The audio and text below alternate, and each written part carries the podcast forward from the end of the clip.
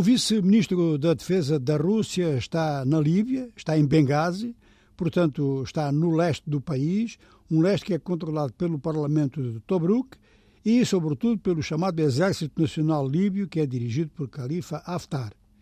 Isto é uma indiscutível confirmação de apoio da Rússia a Khalifa Haftar. O ministro, ou vice-ministro, melhor dizendo, chegou ontem e fica até amanhã.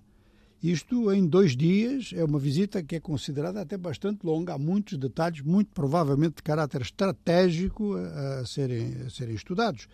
E é até aqui o ministro de mais alto rango na hierarquia russa que visita a Líbia e que toma uma posição tão abertamente contrária ao governo de Tripoli.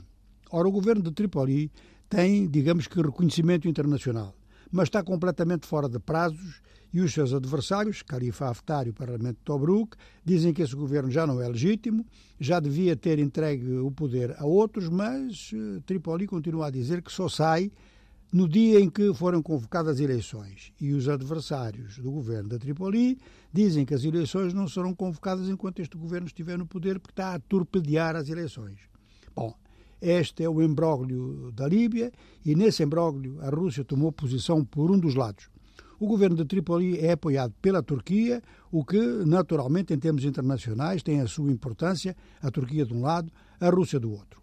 O Ocidente procura ficar numa posição tão, tão neutra quanto, quanto possível, mas uh, pressiona a Haftar, que se declara marshal, para aquele corte com a empresa Wagner. A empresa Wagner, ainda recentemente, pela voz de Perigosine, disse que a sua organização vai continuar a manter-se em África, vai continuar a dar assistência, isto, e vou citar o que ele disse, para a grandeza da Rússia. Vamos passar agora para a África, a Austrália e para a África Central, com duas eleições. Hoje ainda se vota a esta hora, presumo que sim, no Zimbábue. Há sempre assembleias de voto que fecham mais tarde.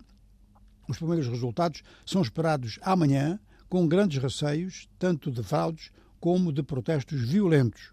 A oposição tinha afirmado grandes esperanças em larga vitória.